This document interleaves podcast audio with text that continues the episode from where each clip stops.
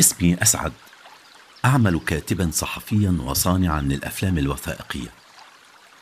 وصلت البوسنة أول مرة عام 1990 ومنذ ذلك الوقت حتى الآن وأنا أتردد عليها.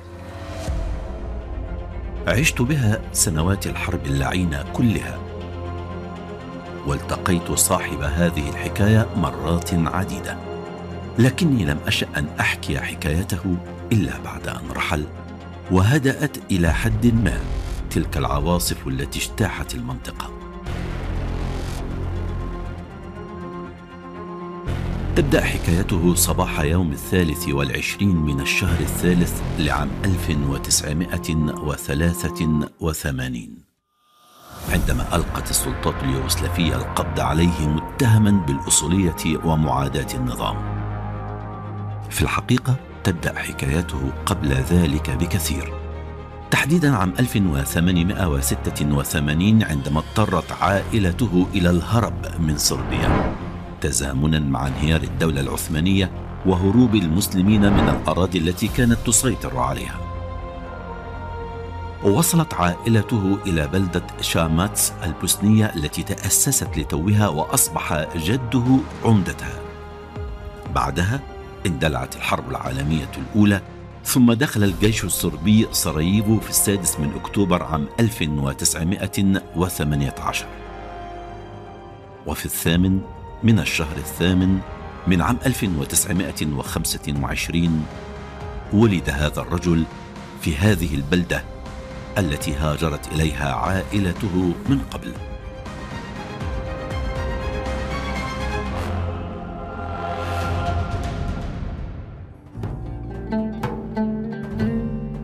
لم يمض عامان على ميلاده الا وقرر والده الرحيل إلى العاصمه سراييفو بعد ان خسر تجارته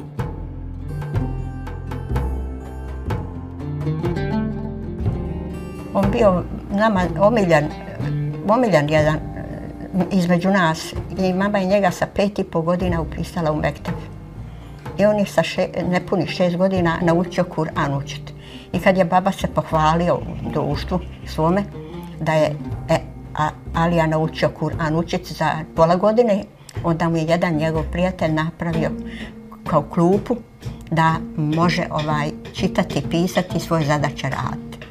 I ta, na toj klupi, sve dok nije pošao iz kuće roditeljske, pisao je sve svoje zadaće. Tako je, sad onda, onda se, kad se završio mektep, Upisala ga mama u osnovnu školu, da vome, da se sa gotovo šest i pol godina upisala ga mama u školu.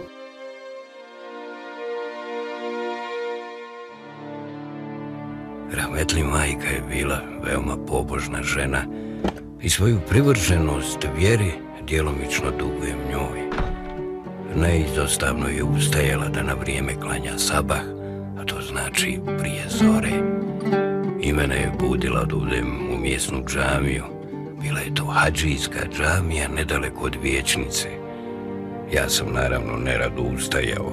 Bilo mi je tada 12 ili 14 godina, ali bilo mi je uvijek drago kasnije kad bih se vraćao u kući, pogotovo u proljetna jutra. Sunce bi već bilo na izlasku, u džamiji je bio stari imam Jezinović, koji je na sabahu na drugom rekiatu uvijek učio ono divno sure Er-Rahman.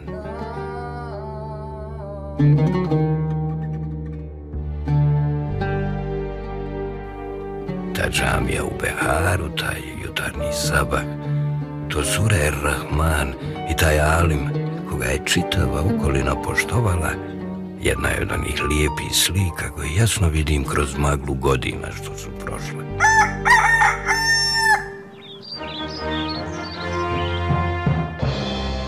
بلغ العالم حربه العالمية الثانية وبلغ علي عامه الخامس عشر من العمر وكان كثير القراءة والتفكير كثير الشكوك في معتقده لكن ما لبث أن عاد قويا إليه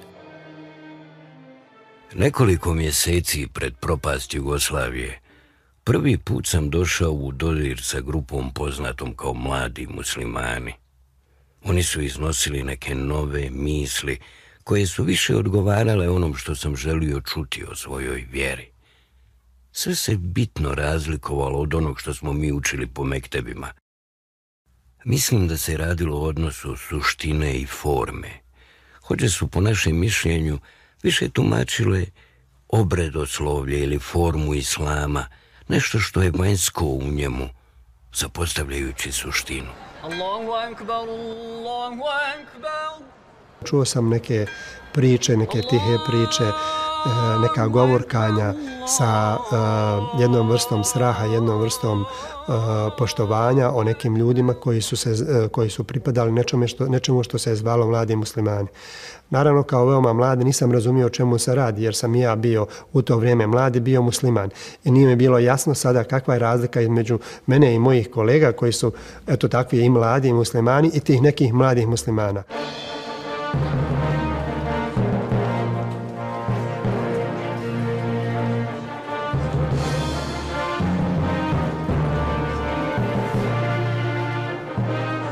U martu 1941 pokušali smo formirati udruženje mladih muslimana i registrirati ga po tadašnjim propisima.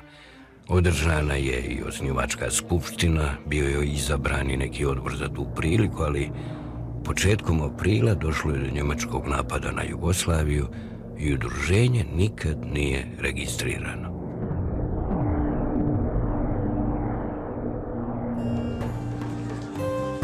انشغل علي بالمنظمة التي كانت تحقق انتشارا سريعا لكن ذلك لم يحل دون أن يقع في الحب Alida je bila vrlo lijepa, što se za mene ne bi moglo reći.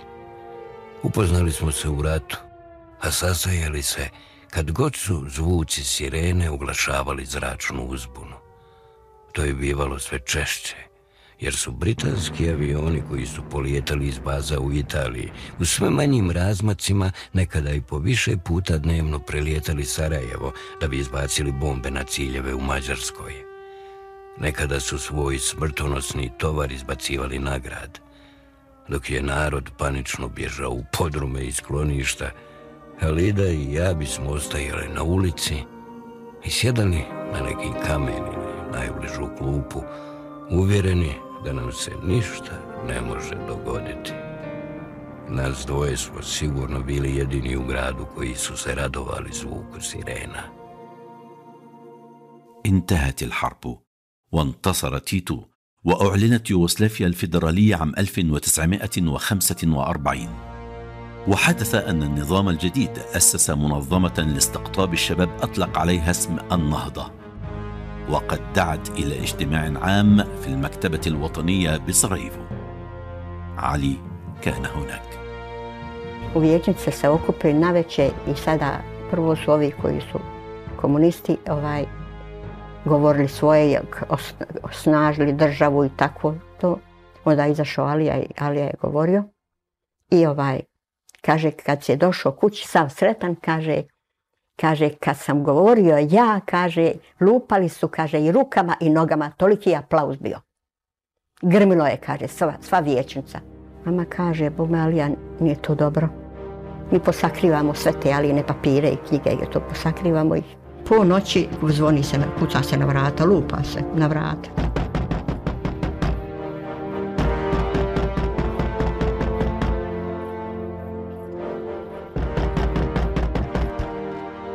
Kaže ovaj Alija, jest ovdje, nek pođe sa nama.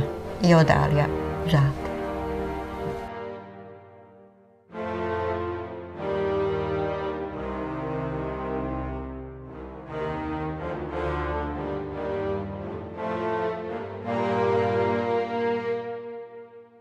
Očigledno je Ozna, nakon te naše pobune, procijenila da treba upratiti pokret do kraja, pa su nas sutradan pustili.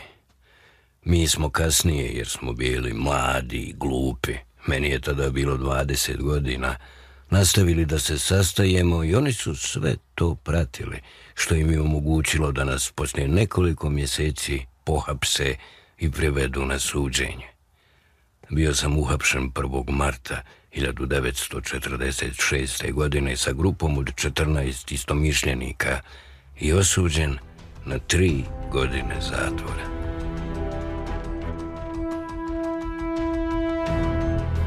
قضى علي عقوبة السجن متنقلا بين سجون ومعسكرات عدة فمن السجن الحربي في سراييفو إلى سجن ستولتس إلى موقع بناء عند بحيرة بوراتشكو ليعود إلى سراييفو مرة أخرى ويعمل مرغما في بناء مقر الحزب الشيوعي وانتهاء بالعمل في معسكر عند الحدود مع المجر.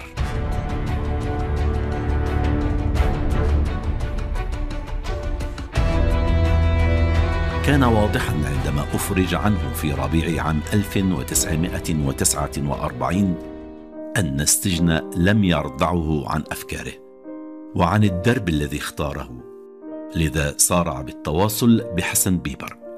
أحد أقطاب منظمة الشبان المسلمين الذي أعدم لاحقا ضمن حملة اعتقالات وإعدامات واسعة شنتها السلطات اليوغوسلافية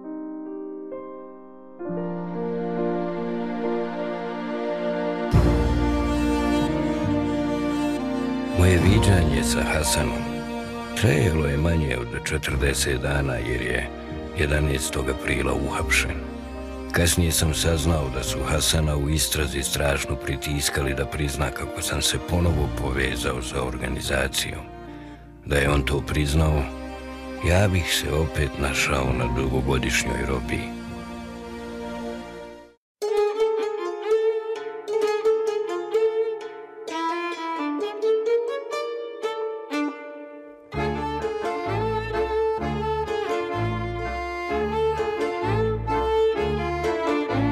Došle su gule nekolike, jel, da prouče ono eh, što se uči kad se eh, mlada dovede. I ona je, ona je obukla, bila jednu ružičastu eh, svilenu haljinu.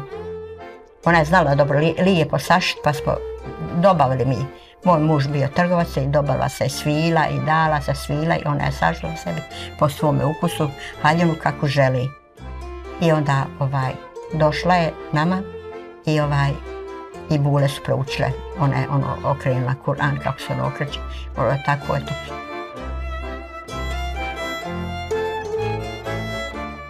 كان علي قد بلغ الرابعة والعشرين حين تزوج عقب الإفراج عنه وقد التحق بعمل وفق شهادته الثانوية وقرر الانتساب إلى كلية الزراعة ولكنه سيتركها لاحقا ويلتحق بدراسة الحقوق أربعة أعوام تمر ثم ينتقل للعمل بجمهورية الجبل الأسود اليوغوسلافية. ما بدا وكأنه هروب من ملاحقات رجال الأمن. هناك اتسمت أيامه بالقسوة لكنها كانت زمن العائلة بامتياز.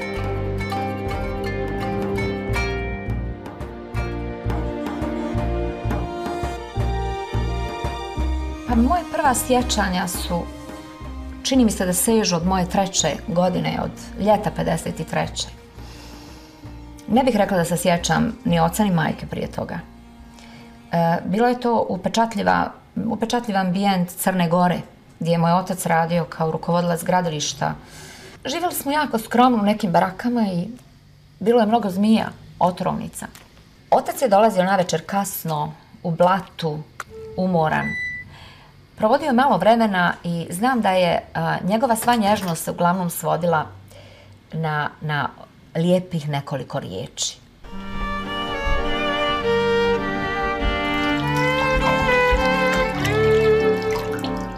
Pa ja mislim da je moj otac želio da ima sina, zato se rodilo i treće dijete, i moje dvije kćeri. Međutim, nije, ovaj, ne mogu reći da, da je nešto više mene volio nego kćeri. Čak sam nekad kao dijete osjećao da je obratno. On je neki poseban imao zaštitnički odnos u odnosu na, na ženski rod. On je smatrao da, da je ženama život teži.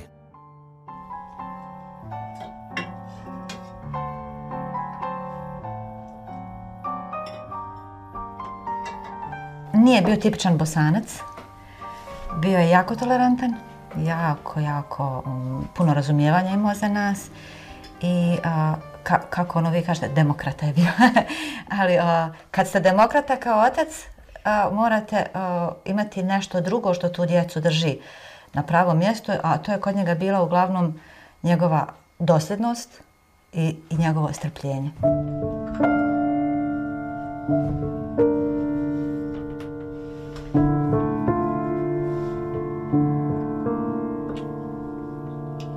Smo mi živjeli u toj jednoj sobi, samo jednoj sobi.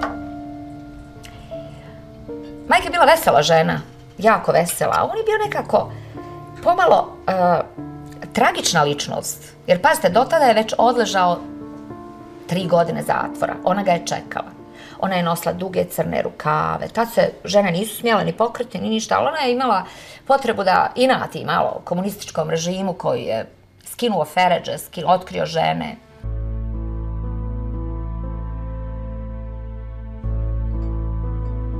Majka dakle bila hrabra žena i kao takva morala je biti voljela od jednog čovjeka kao što je bio uh, moj otac Alija Izetbegović.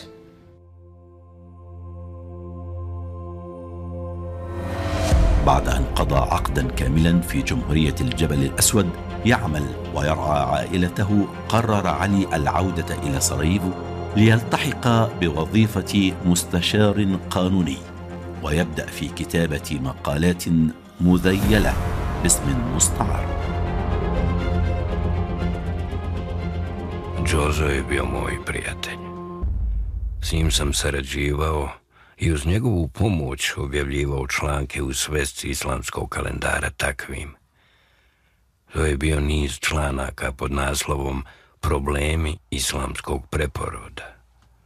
O ovim pitanjima Džozo i ja smo bili istomišljenici.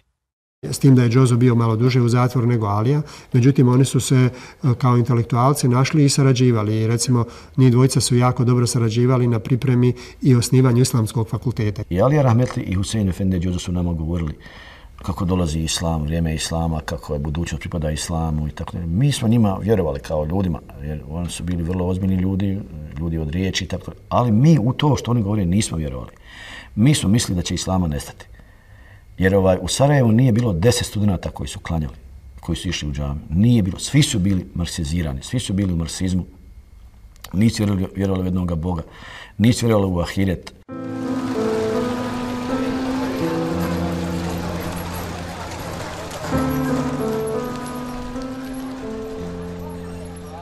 حارب علي رجال الدين التقليديين بمفاهيمهم التي اختلط فيها الدين بالعادات وبالولاء للسلطة داعيا قومه إلى ما يؤمن به وإذا بجبهة جديدة تفتح أبوابها عليه Prilikom posljednje posjete svojim omiljenim lovištima u Bugojnu, krajem 1979.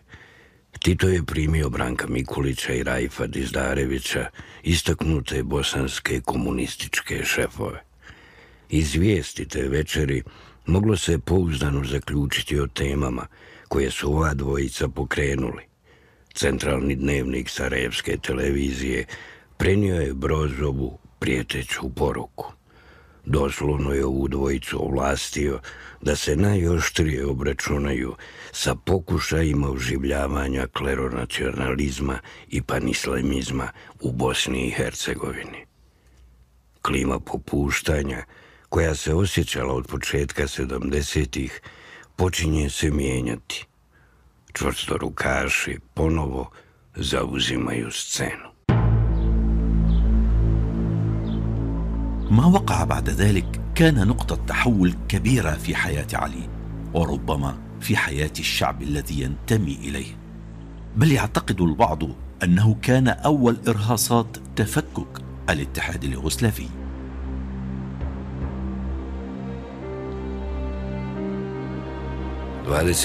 marta 1983.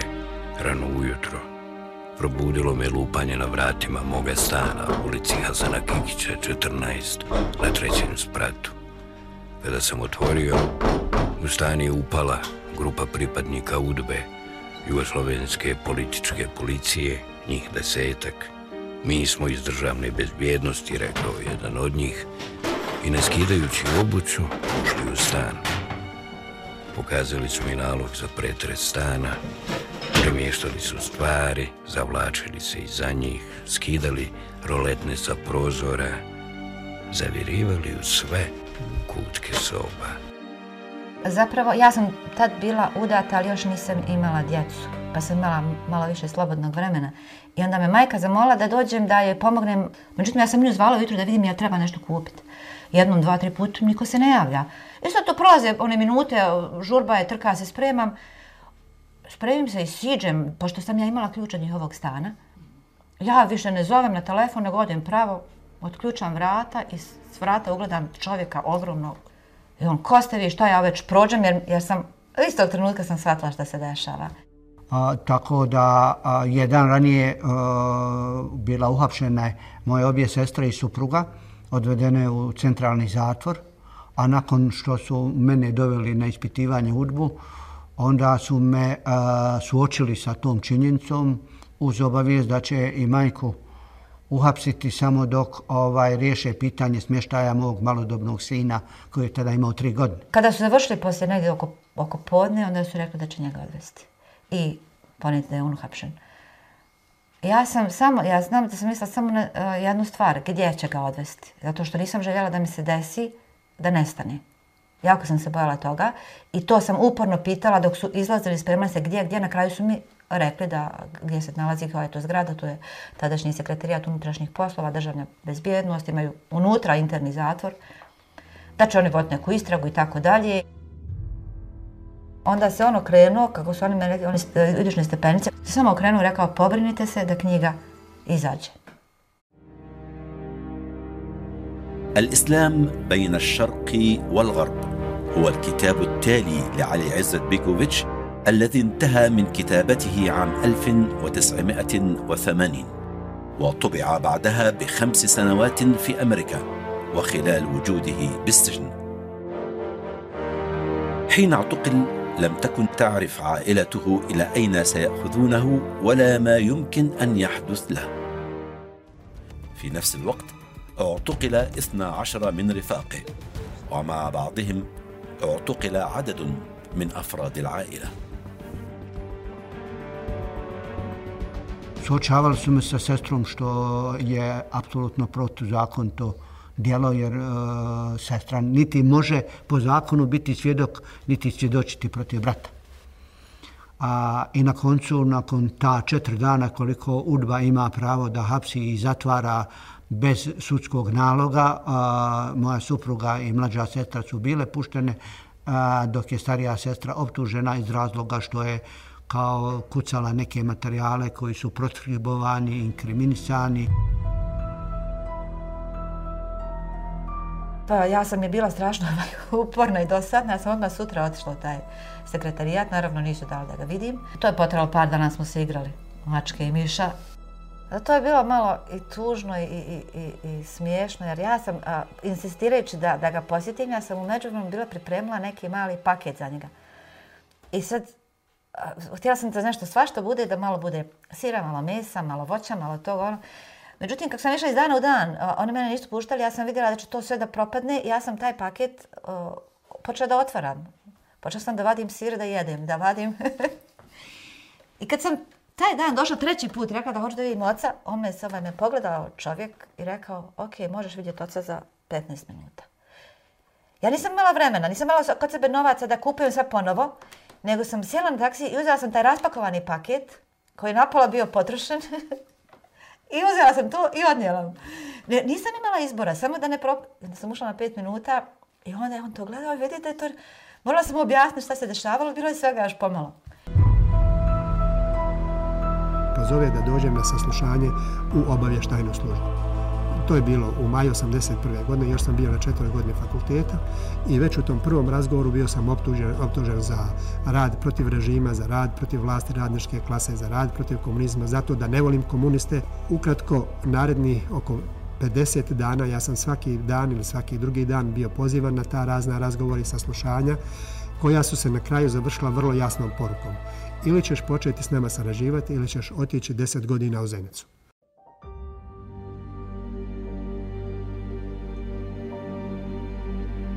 مكث علي في أمن الدولة ثلاثة أيام حسب القانون. ثم مدت إلى ثلاثين يوما حسب القانون. ثم اطيح بالقانون ومدت إلى فترة غير محددة إلى أن نقل المتهمون إلى سجن المقاطعة. ذاك الذي بناه المستعمر النمساوي قبل نحو مئة عام.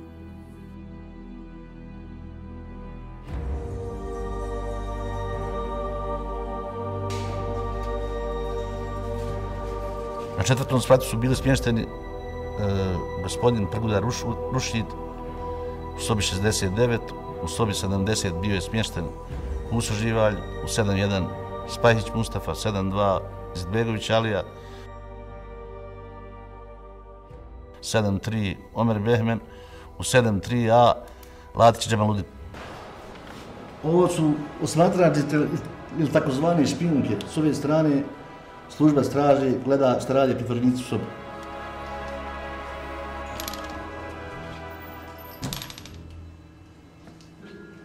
Te su sobe možda bile duge, jedno tri i pol metra, ali su bile veoma uske, možda dva metra.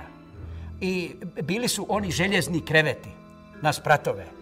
Ali nije se moglo hodati između ovaj kreveta normalno, nego je se moralo ići u kose. U sastavu tih soba bili su otvoreni WC-i pošto nema ovaj zatvorenih vrata i pošto je to gore otkriveno, improvizovano, dakle, bili smo svi u ćelijama na četvrtom spratu sa pojednim ili kriminalcem ili doušnikom. Nije niko od nas zajedno bio.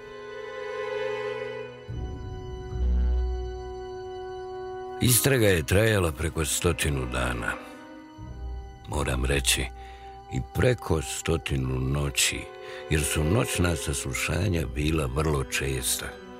Tih stotinu dana proveo sam u čeliji veličine četiri puta dva metra, čiji su mali prozori sa rešetkama gledali u polumračni prostor unutrašnjost zatvorske zgrade.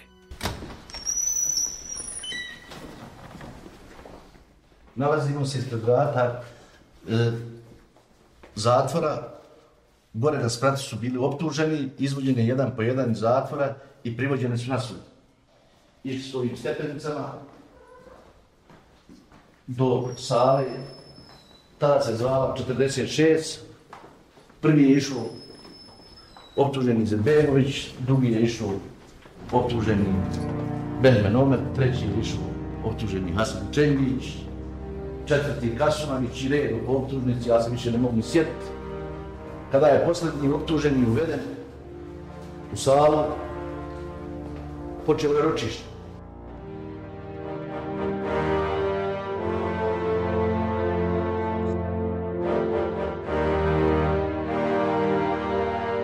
Mi u prvoj klupi bili smo optuženi da smo grupa i da odgovaramo zajednički za, za svo djelovanje. Islamska deklaracija bila je potka optužnice, da smo to prihvatili kao manifest e, po kojem se treba ponašati i da smo po tome postupali i radili. Dok su optuženi na drugoj klupi personalno odgovarali za takozvani verbalni delikt za neprijateljsku propagandu, što su svojim djelovanjem eto, širili islamske ideje umjesto da proširuju komunističke vidike. Godine 1969. napravio sam nacrt za tekst islamske deklaracije koju sam 1970. godine konačno redigovao i poslao u svijet. Ovaj neveliki tekst oko 40 stranica privukao je pažnju tek nakon Sarajevskog procesa 1983. godine. Ideja koja je dominirala ovim tekstom glasila je Samo islam može zagrijati maštu muslimanskih masa i osposobiti ih da učine nešto u vlastitoj povijesti. Deklaracija je zahtijevala vraćanje izvorima. Iako je osuđivala autoritarne režime, tražila povećanje izdataka za obrazovanje, zalagala se za novi položaj žene, nenasilje i prava manjina. Deklaracija je na zapadu primana sa velikom rezervom. Mislim da nisu mogli oprostiti činjenicu što je islam stavljala u srce problema. كتب رسالة اسمها البيان الإسلامي أعطاها العنوان محاكاة أو موازنة للبيان الشيوعي. لكن أضاف تعريف للعنوان. كتب كتب البيان الإسلامي لأسلمة المسلمين.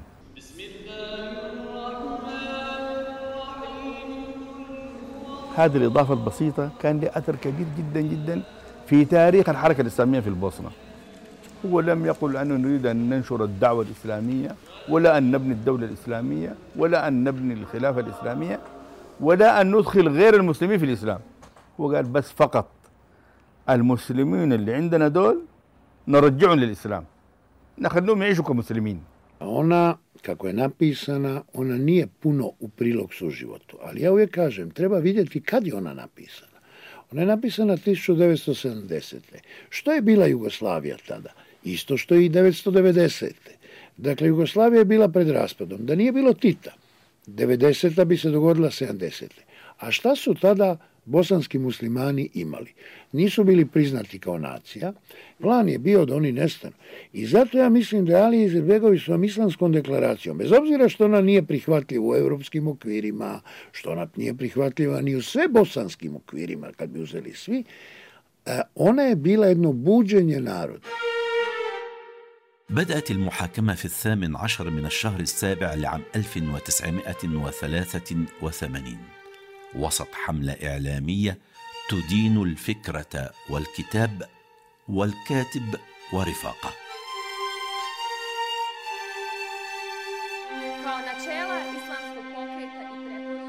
Prvo, taj sudski proces je bio vrlo karakterističan i može se reći da je on neka najava raspada komunističke Jugoslavije. To je najtipičniji staljinistički proces u Jugoslaviji. On je od početka do kraja montiran. Montirani su okrivljeni, montirani su dokazi okrivljeni, montirane su sudije, sudovi, montirano je javno mnjenje. Sami ambijent u sudnici je bio doslovno onakav kakav sam ja zamišljao i kakav sam čitao u čuvenim dakle romanima ili sjećanjima sovjetskih mučenika, dakle ljudi koji su u Sovjetskom savezu bili proganjani kroz Sibir i na drugim mjestima. Velika i ogromna slika Josipa Broza koji je već davno bio umro, a koji je za ljude koji sjede naprijed za stolom, kao što su sudije i tužioci, bio više nego živ. Jedno apsolutno pokoravanje komirima. Tužiteljica je čitala. Početkom 1974. godine opsjednuti idejom islamskog preporoda i islamizacije muslimana, Izetbegović Alija i Behmen Omer saglasili se da je istu neophodno prvo osvijetliti tekstovima koji će zainteresirati širi krug lica, pa je Izetbegović napisao i objavio nekoliko takvih tekstova, pa zatim prvu verziju islamske deklaracije koju je dao Omeru Behmenu i Teufiku Velagiću, pripadniku neprijateljske emigracije u Beču, zatim njihove primjedbe i sugestije ugradio u deklaraciju. Sudskim većem Petorice predsedavao je Rizah Hođić, njima su se suprotstavili sa druge strane advokati optuženih ljudi. Početkom 1974. godine, nakon što su prethodno više navrata u toku nekoliko godina obsjednuti idejom islamskog preporuka... Optužnica je od njih teretira ne samo za izazivanje verske mržnje, nego za traženje potpune e, ovaj, e, druge slobode muslimanima u Bosni, što je bilo mnogima i nerazumljivo, a to se na kraju nije razjasnilo ni za vreme, za vreme suđenja. To je bila optužnica besmislena, koja su imena uh, upotrebljavali uh, i ti intelektualci islamski dajući svojoj deci. Pa kao zašto muslimansko? Bilo je takvih absurdnih optužnica. Alija e, sjedi opušteno, obrijan, u košulji zavrnutih rukava, e, sasvim normalan, sasvim miran, kao da očekuje da se završi neki film pa da ide kući. A predsjednik sudskog vijeća, Riza Hadžić, svaki put kad se obraća Ali, on je nerovozan, on je nestrpljiv i on je zapravo uplašen. Čitavo vrijeme zapravo Alija je vodio jednu svoju polemiku Ne sa sudijom, ne sa Rizahom Hadžićem, ne sa, sa porotom, ne sa tužiocem. On je zapravo vodio svoju polemiku sa tim režimom. U jednom momentu Alija Đadbegović je, ono, kada je dobio šansu da, da go iznese svoju odbranu, onda sudija ga je molio, molim vas, nemojte ovdje politizacije, nemojte nikakve politike. On je rekao prvu rečenicu, čita svoj život, posvetio sam islamu a sudija je odmah, eto vidite, nemojte to, nemojte tako govoriti. Ali je rekao, dobro, neću. Sad čekamo svi drugu rečenicu. Ali ja govori drugu rečenicu. Svu svoju ljubav poklonio sam islamu. A onda ovaj sudija poludi. Oni nisu znali šta da čine sa njim. Ali ta, ta njegova rečenica, svu svoju ljubav poklonio sam islamu, ona je taj dan bila već u svim domovima muslimanskog naroda u Bosni i Hercegovini. Znači što su više komunisti pritiskali, ovaj, te su Aline rečenice dalje, dalje čule.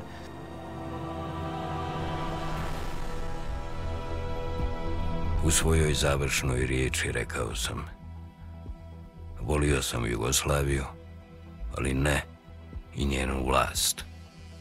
Su svoju ljubav poklonio sam slobode, za vlast nije ništa preostalo. Stoga izjavljujem, bio sam musliman i to ću i ostati. Osjećao sam se borcem za stvar islama u svijetu i time ću se osjećati do kraja života.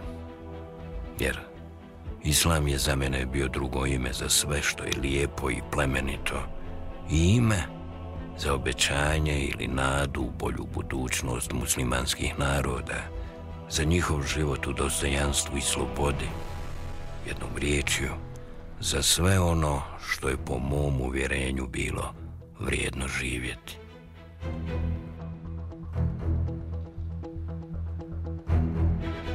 استمرت المحاكمة ثلاثين يوما. كان الرجل رهن القيد. فيما فكرته تطير بهدوء لتطوف العالم. وما كتبه بلغته قبل المحاكمة أصبح بعدها مطبوعا مترجما إلى لغات عدة. فكل قيد لفكرة يعمل على تحريرها ونشرها Došao je 20. august, dan izricanja presude. Psihički sam se pripremao za ovaj trenutak. Sudija je zatražio da ustanem. Svjetlosni snop kamere bio je uperen u moje lice. Slijedilo je ono, pa se osuđuju i to optuženi Izetbegović Alije na kaznu zatvora u trajanju od 14 godina. I tako dalje. Srce mi je lupalo, a ja sam podigao glavu i glumio nezainteresiranost. Kamera je bila tu da bi zabilježila moj šok, ali je zabilježila samo kako moj pogled šeta po plafonu.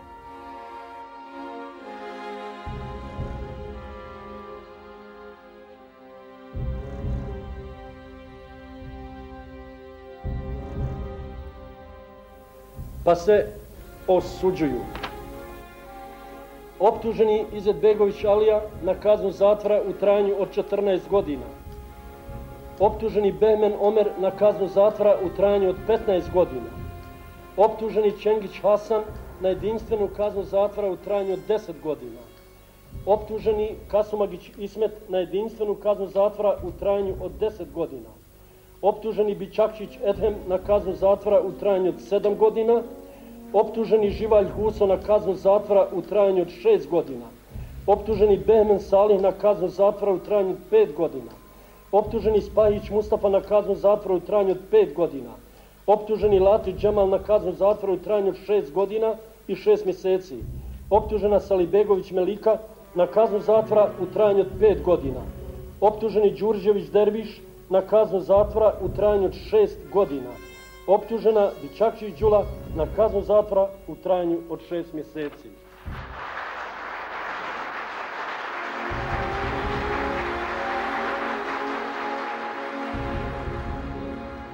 Mislim da je jedini trenutak kada je Alija apsolutno bio ta, taknut, kada je izašao iz tog svog intelektualnog mira, nakon presute kada je vidio svoje čerke kako plaču. Tada je Alija postao potpuno običan čovjek sa svim prejakim emocijama prema djeci i e, prema najdražim koji će ostati bez njega i koji će zbog toga biti oštećeni.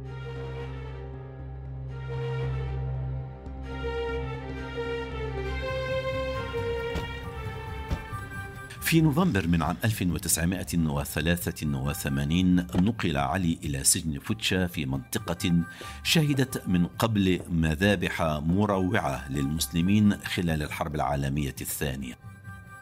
وألحق بعنبر مخصص للمدانين بجرائم قتل ليقضي حكما بالسجن 14 عاما.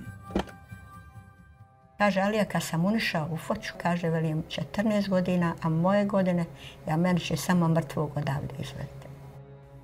Isprava, nisam vjerovao da zbog jednog teksta, ma šta u njemu pisalo, moram umrijeti u zatvoru.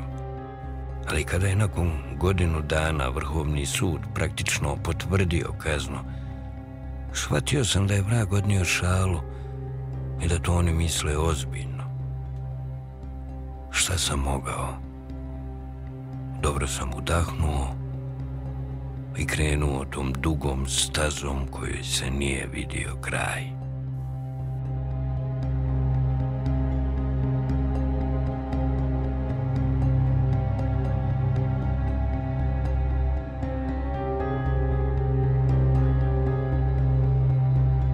Interesovao se kakve su prilike za čitanje knjiga. Mi smo imali jako veliku biblioteku sa nekoliko destina hiljada knjiga.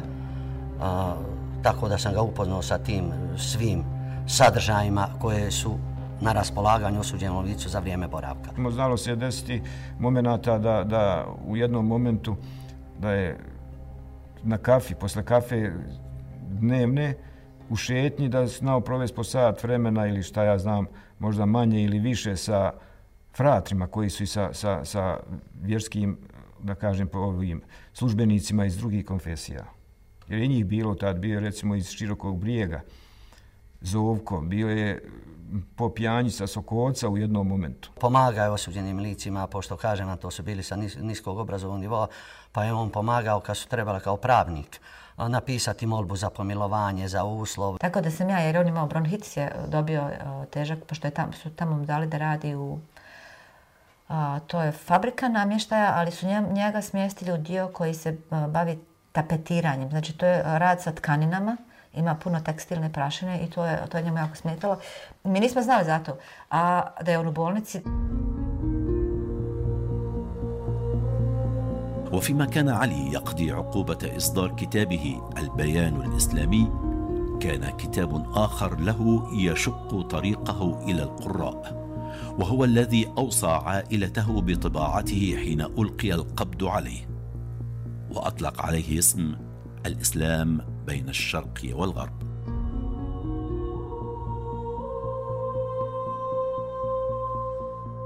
Ona je u rukopisu stajala preko 20 godina.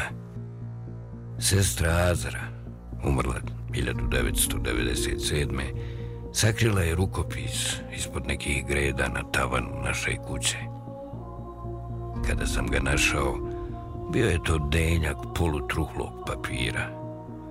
Tekst sam dopunio sa nešto novih pakata, prepisao i poslao prijatelju u Kanadu, da bi ga jedna američka izdavačka kuća objavila tek 1984. godine, kada sam ja već bio u drugom zatvoru osuđen na 14 godina robije.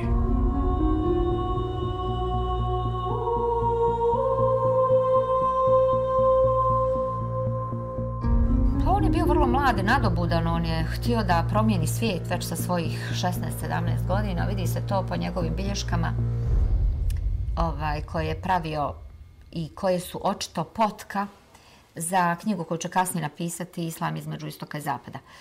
E, to se može pročitati u monografiji, dakle on je osjećao neki zadatak istorijski, očito njemu pripremljen.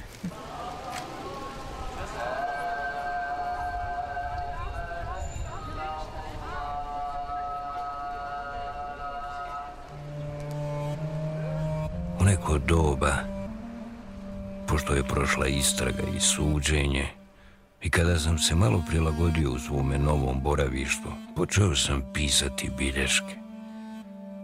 Bile su to razmišljanja o životu i sudbini, o vjeri i politici, o pročitanim knjigama i njihovim autorima i o tolikim stvarima koje su jednom zatvoreniku preko dvije hiljade dugih dana i noći mogle pasti na um.